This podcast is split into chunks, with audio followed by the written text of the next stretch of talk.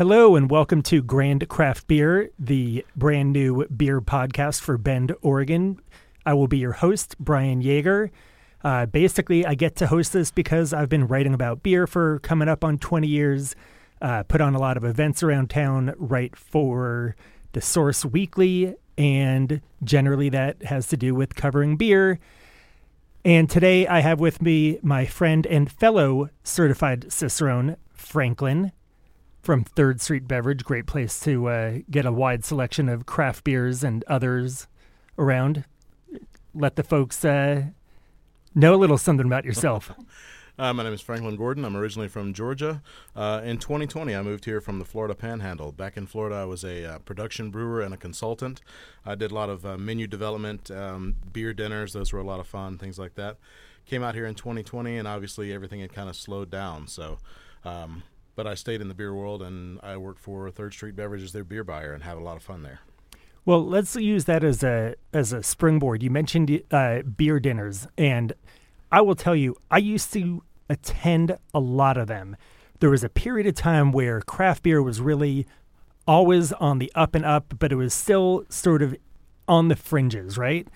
Uh, beer, of course, is not on the fringes, but this whole craft version of it was something that the the oddballs and the weirdos were doing on the side.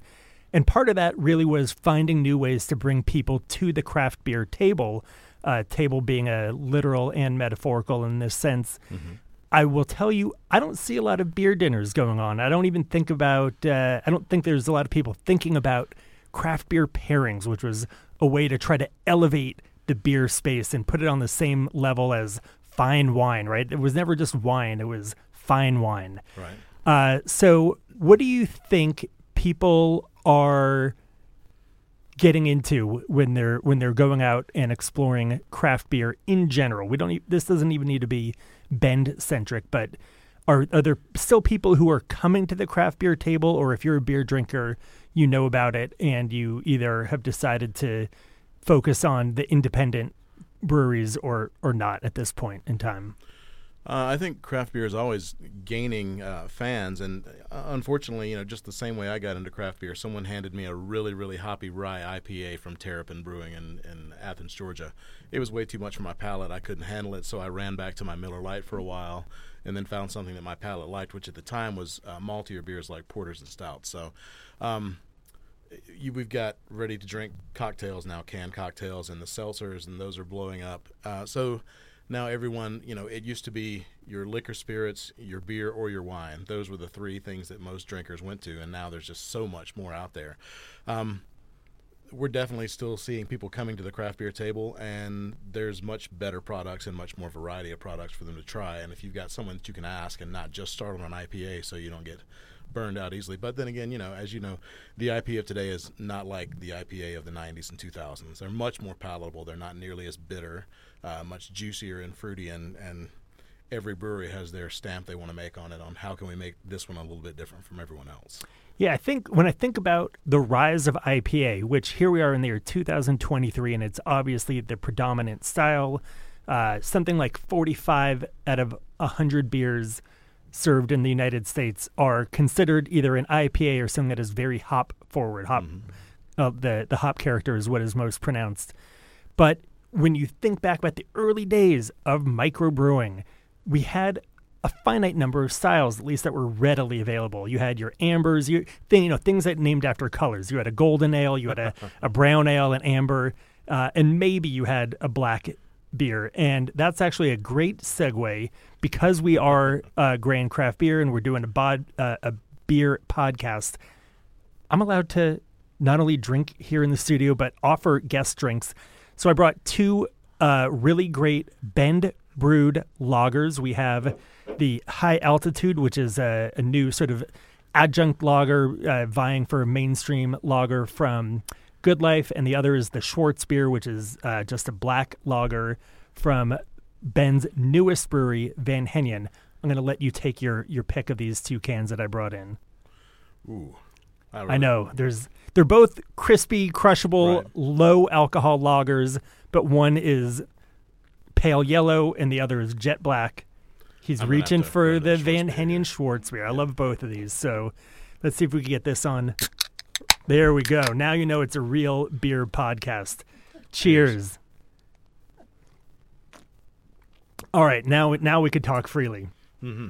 Uh, so, you know, as I was saying, you you had those beers named after colors. You had a few British styles, maybe a few German, maybe a few Belgian styles, and now, just out of curiosity, do you have a handle on how many beer SKUs you have at Third Street Beverage? We had more than we do today. Um, seltzers have been growing. So, and there's not always the sense of just putting beer on the shelf just because there's an empty space on the shelf. I do want something that people are going to be interested in. We are still, uh, even for beer, we are probably at almost 800, I think, something like 800 that. 800 SKUs. You yeah. count all of the single bottles, all the single cans, all the 12 pack, six pack, everything domestic and all together. Um, actually, you know what? I think it's less than that now because of uh, because the the beer department itself has been shrinking a little bit to make room for seltzer. So yeah, it's probably smaller than that. Probably about 650. Well, in general, I consider myself an optimist. I call myself a pragmatic op- optimist. Mm-hmm. I want to look on the bright side, but I realize not everything is sunshine and roses all the time. On a national scale, the beer market is in slight decline. Right. It's down a little over 2%. Uh, and that's really 2023, probably versus, you know, you got to look at what happened in the last few years. Even though fewer people are wearing masks, purchasing wise, we're not completely out of the pandemic. And there's a lot of things that are having a, an ill effect on the brewing industry. Uh, cost of goods, everything from hops are expensive to aluminum cans. We had a CO2 shortage for a while. Right. Uh, and of course, labor is hard to come by. So if you want someone to actually brew your beer, you have to pay him or her more money now. Everything is going up, up, up. Uh, and I think that when you talk about seltzer, as you've mentioned now, I think part of it is we have we're in this era where everyone wants new. What do you have that's new? What have I not had before? To the point where even if they love it, they might not even go back to it because, well, I already had it, which to me seems a little uh, ridiculous, but I am far from the mainstream consumer. So when you talk about seltzers and obviously canned cocktails, RTDs, hard seltzer, let's not forget about that hard kombucha, things of all that nature. Uh, are you seeing that people are still really into beer for the sake of loving beer, or are people trying something new just to say they had a new flavor this week? Um, I have a lot of repeat customers that come in and will spend my rent money on craft beer. I mean, it's it's mind-boggling. Every two weeks, fill up a shopping cart, and, and they don't even. They're like, "What's new?" And everything I point to, they're like, "I'll try it." So you have your your steadfast customers that just they love beer, or people that want to drink beer constantly. Um, I think it's just one of those I've always drank beer, so I'll continue to drink beer type of mentalities. Uh, if I had to guess, I've had haven't had a conversation recently with anyone that said I'm just now getting into drinking beer. Uh, and most people who come in for like a 21st birthday present wind up going with you know champagne or something like that uh, rather than beer. I can easily talk about uh, some beers that could rival any bottle of champagne, in my opinion. You know, I'm I'm a huge fan of Orval and Saison Dupont, and I always say go to this. But uh, so two yeah, two all time. That's the funny thing is those two beers, Orval and Saison Dupont, both out of Belgium, are two of the most elegant beers on earth that you can also drink on a fairly mundane level, absolutely. and yet uh, it's fair to say that they're not exactly terribly in fashion. Right. Um, inexpensive, easily accessible. I mean, even a, a fairly nice grocery store will have Orval and Saison Dupont sometimes, depending on who's buying the beer there. But so it is. It is easy to find. It's not expensive. You don't have to, and it's so easy to drink. They're just so amazing uh, to drink. But they don't have the flashy packaging. You know, everyone. I do say that marketing is everything a lot with uh, your new beer products. Um, a lot of your German classics and your Belgian classics, you know, it's like looking at a row of dictionaries. Uh, but they don't have to be flashy. The beer speaks for itself, but you, you do have to have someone to say, you know, try this. So.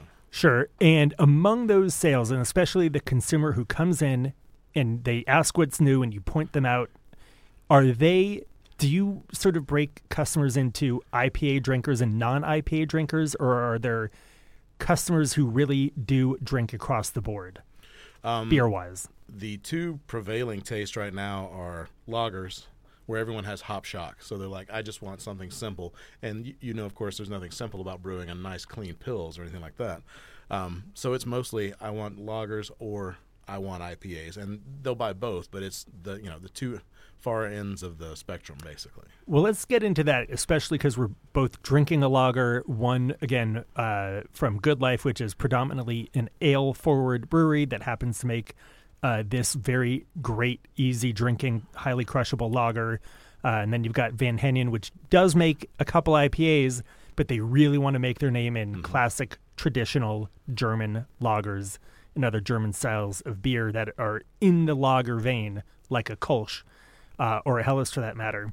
Actually, that is sorry, that is uh, just as a point of clarification. We're talking about ales and lagers on a very simple level. It just means is it a lager yeast which is going to be cold fermenting and kind of work its magic at the bottom, so you'll he- you'll hear it referred to as cold fermenting or bottom fermenting lager, or a warmer, hot hot, you know, hotter temperature, mm-hmm. not hot, just warmer.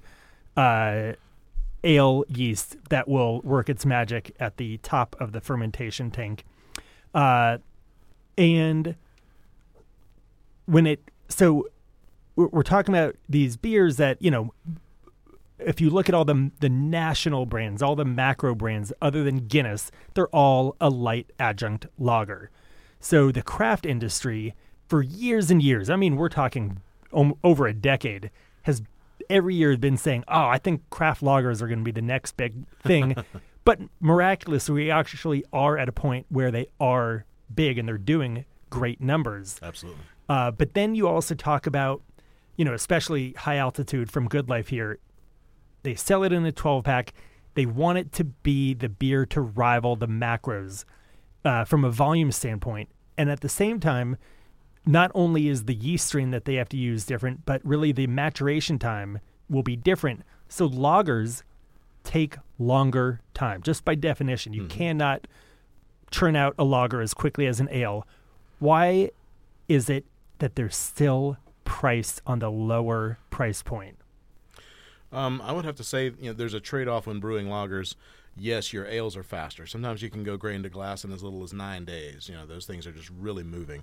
Whereas with your lagering, yes, you have to bring it down to almost freezing temperatures, let it sit, let it slowly clean up, clarify. Um, until you get that nice crisp flavor. Uh, the trade-off is that you're using much less uh, in form of your grain bill. You're using a much more simplified grain bill. You don't have lots of specialty malts, lots of crystal malts and dark malts, and um, and the other is your hop schedules. Hops hop contracts are very expensive now. Everyone's vying for them. Uh, and if you don't, you know, if you just go with your noble hops, your your traditional German hops and uh, Czech hops, you don't have to use as much to it. So they're not as hop forward. Um, and also, you know, I know a lot of people are using non-vegetative hop products, but you're also not losing as much beer when you're putting hop pellets in there, and those are soaking up beer themselves. So, um, I would say it's a trade-off, and it honestly depends on, you know, with our system, the distributors who is who are buying the beers from your breweries, how they price it, and that's how we go how we price them. Uh, some some of the larger distributors have a blanket price for every six pack and a blanket price for every twelve pack. It doesn't matter if it's a nine percent double IPA with tons and tons of dry hopping, which cost a lot to make, or a very modest uh, Pils or Helles lager that may may not have cost hardly anything to make comparatively. I will say when I'm out at a tap room, whether it's a brewery's tasting room or just a great beer bar, and you see the price points on these different pints, and frequently something in the vein of a double IPA will either be a higher price point or the same price but served less volume per glass. And I do hear people ask, why is it more expensive? Mm-hmm. Uh, how does the industry get around explaining to the customer, especially the customer that loves double IPAs, but might not understand what it means that hops, you know, it's yes, beer is 95% water thereabouts, but you're not going to make a good one without a lot of hops in it. Uh, how do we how do we have that conversation with customers as to why they have to ultimately spend more for a double IPA? Uh, most are understanding that the price of things are increasing. You know, the, especially beginning of last year, prices started to go up, uh, and everyone's like, "Well, I guess beer's getting more expensive." Also, uh, some of my older customers that aren't quite used to the sharp increase, and when they're looking for simpler craft beers that are like Anchor, Anchor is disappearing at least temporarily. Um, and so, you know, As a side note, not to interrupt Mhm. too badly there, but we are going to be focusing on the Bend beer scene and the Oregon beer scene in general. But uh, this is Grand Craft Beer Volume, you know, Episode One, uh, and we did just lose the original craft brewery in Anchor Brewing down in San Francisco. Uh, I was fortunate enough to have met Fritz Maytag, the sort of the man who is not the inventor of Anchor because the brewery came out in 1896, but he's the one who wrote the check and saved it in 1965.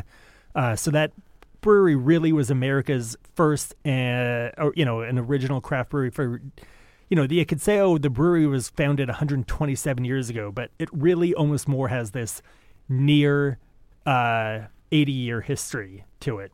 I think that really will be its lasting legacy. And craft beer would have emerged regardless. You had people like Ken Grossman, great example at, at Sierra Nevada, who was a few years away from uh, starting his Sierra Nevada Brewing Company. But just uh, if if we were dumping out any of these, I would definitely want to pour out some for, for Anchor here. And and uh, do you have any Anchor left on the shelves, by the way, at Third Street? No, not at all. Not I, I one got- I drop, grabbed yeah. everything I could. I ordered everything I could, and people. It was interesting. People were coming in uh, just in a rash, like tr- trying to fill up a shopping cart. And I didn't want to be, you know, like when's the last time you had an anchor? Of course. Cause, but I went through my anchor phase also in the early 2000s. I'd never had an anchor steam. I tried it. I was like, this is amazing. And for about eight months, that was one of my go-tos. But like everything else, it's like there's too many beers out here for me to just drink one. Um, and I realized I hadn't had one in a long time. So, but I, I do think they'll be back. There's lots of rumbling and news about um, people coming together to buy that brewery from Sapporo, USA. Yeah, the union, the, the Anchor Brewing employees had unionized, and they have approached the overlords, the the, the company that last held Anchor, which was Sapporo, uh, and I definitely hope that they are able to pull it off. Now, to that, just an interesting because we're you know just flitting around having these different thought experiments. uh, I know that I had talked to you recently when I wrote the oral history for Mirror Pond for the source, and I got to write this two thousand word sort of love letter, but it was also a, a bit of a, a warning about what could happen to these older established brands, and of course that was published in the days before the news that Anchor was being shut down. Uh, do you and and obviously you had told me that Mirror Pond does continue to sell quite well, even though you are really focused on you know you have all the, the those new sexy uh, uh, craft beers on the shelves.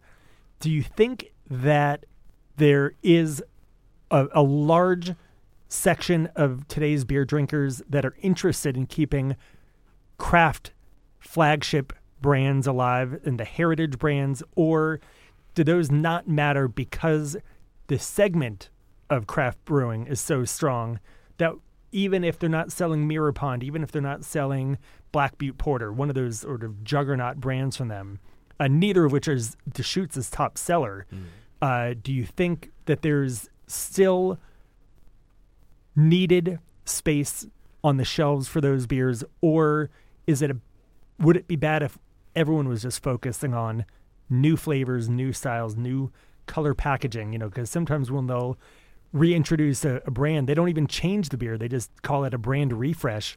right. uh, how much do people want flavors that they are used to and comfortable with versus appealing to a customer that just always wants something brand new, whether they're, you know, doing a review on Untappd or one of the beer review sites, or just because that's what they're they feel like, whether or that they're using social media to propagate that desire for new, new, new. Right. I'd have to say that uh, brand loyalty is just uh, hyper uh, local, one of those things. So, you know, the people that live in Central Oregon that drink Deschutes will keep that afloat. And Deschutes is a company I'm pretty sure that's that's fairly safe. I'd, I'd hope they're fairly safe from any of the recession, anything else that's going on. Um, as fashionable as beer is, and as quickly as people want to jump from one to the next, uh, one thing to the next, um, a lot of those drinkers will actually grab these like single expensive um, super hyped like a sour beer with you know lots of gimmicks so to speak in it and then for their regular beer they'll drink Rainier that kind of thing. So um, it, you've definitely sold me some of those, for lack of a better word, gimmicky high end beers. yeah, but it's because you carry them, and I, I know you know here I am. I'm drinking this high altitude. I'm drinking the adjunct lager, but I also really want to drink something new and and delicious and intricate and elegant and all those things that mm-hmm. beer. You know, obviously we're long past the days of people saying, "Oh, I don't like beer. I don't like that flavor." It has myriad flavors. Absolutely. Uh, so let's talk about Bend in particular. Do you think now? Obviously, you probably get a good mix of locals and tourists, whether they're buying a case of something for a float or they're drinking in their hotel rooms, whatever it is. But is there something that in any way distinguishes Bend beer buying habits from other parts from whether it's Georgia where you're from mm-hmm. or you know you've traveled around like what makes our market distinct if anything um we've we've touched on this on the conversation before is just the the mentality of what you can do in this area, especially outdoors. It's very outdoorsy, whether it's wintertime and you're skiing, snowboarding, and snowshoeing, or it's summertime and you're you know coasting down the river or laying out on a lakeside beach or playing golf or whatever. And there's there's kind of a beer for every situation in that aspect, if you can put it in that uh, mentality when you're thinking about buying.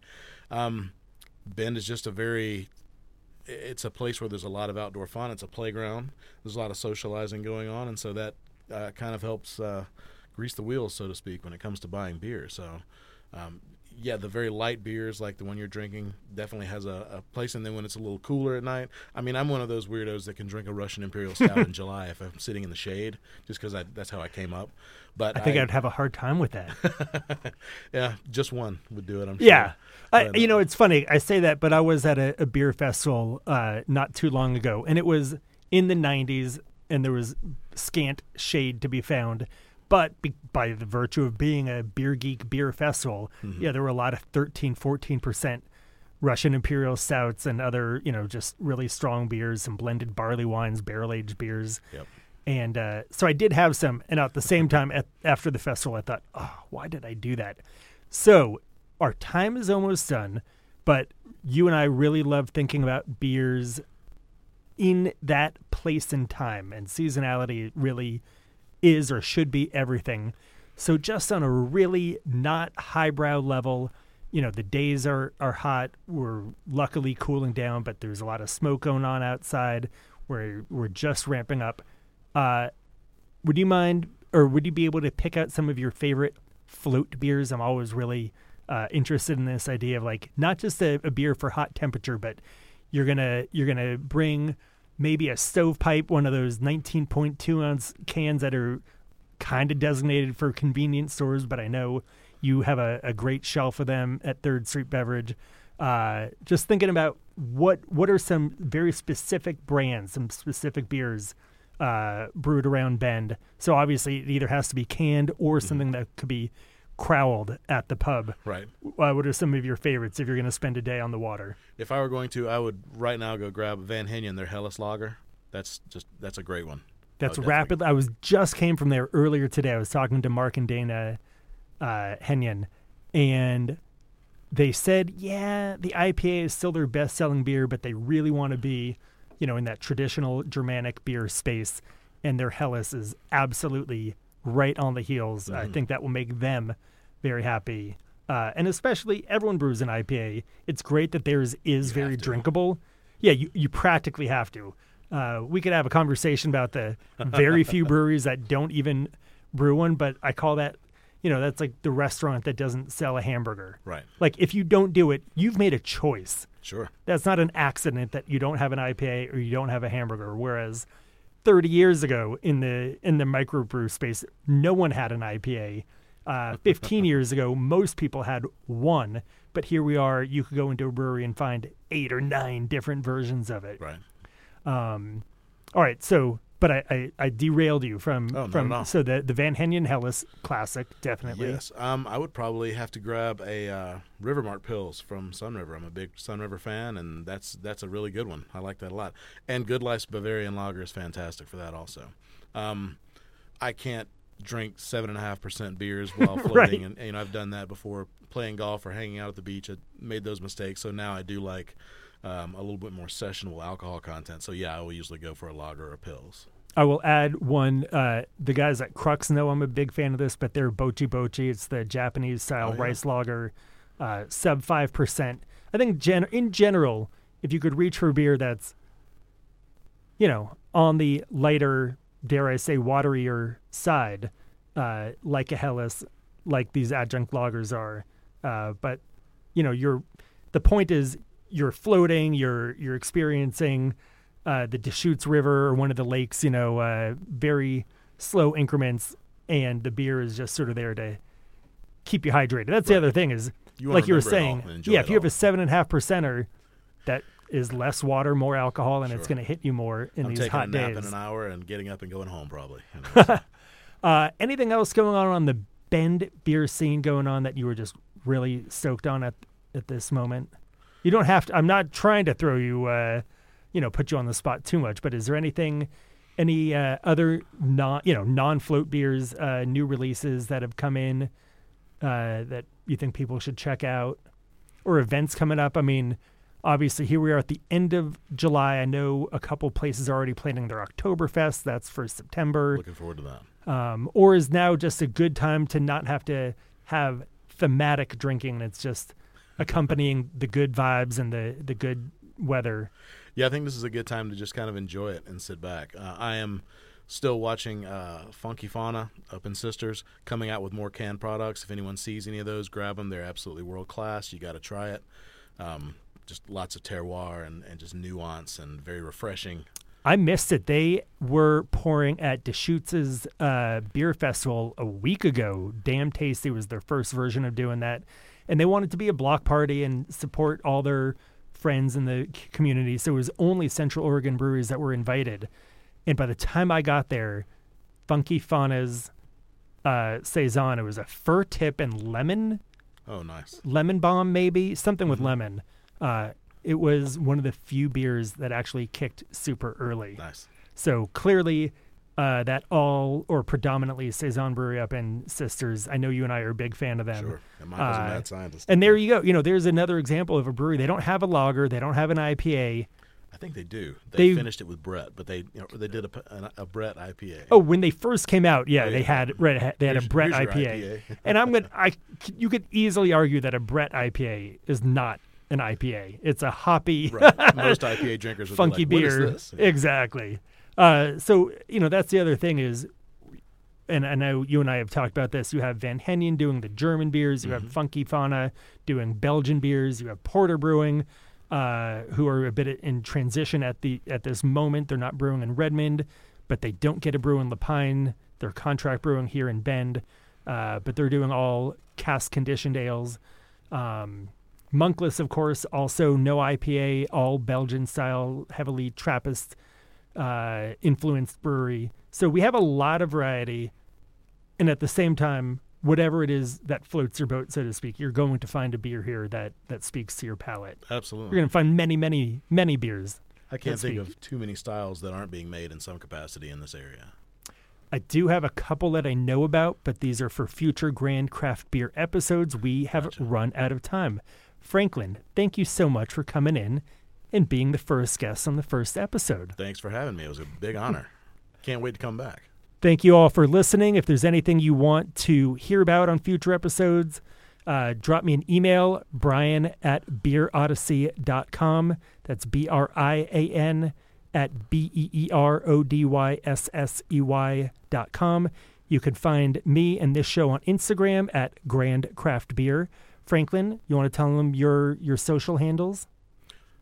Um, I'm okay. This time. I don't really Be- I'm- I'm beer not- wise. Uh, okay, yes, I'm beer. Beerwise is um, is on Instagram. It was my consulting company, and no one's paying consultants right now, but uh, Dark dark times. yeah, they are. We're all reverting to nine to five jobs, which I enjoy. Though. All right. Well, thank you guys very much, and uh, we'll catch you next time.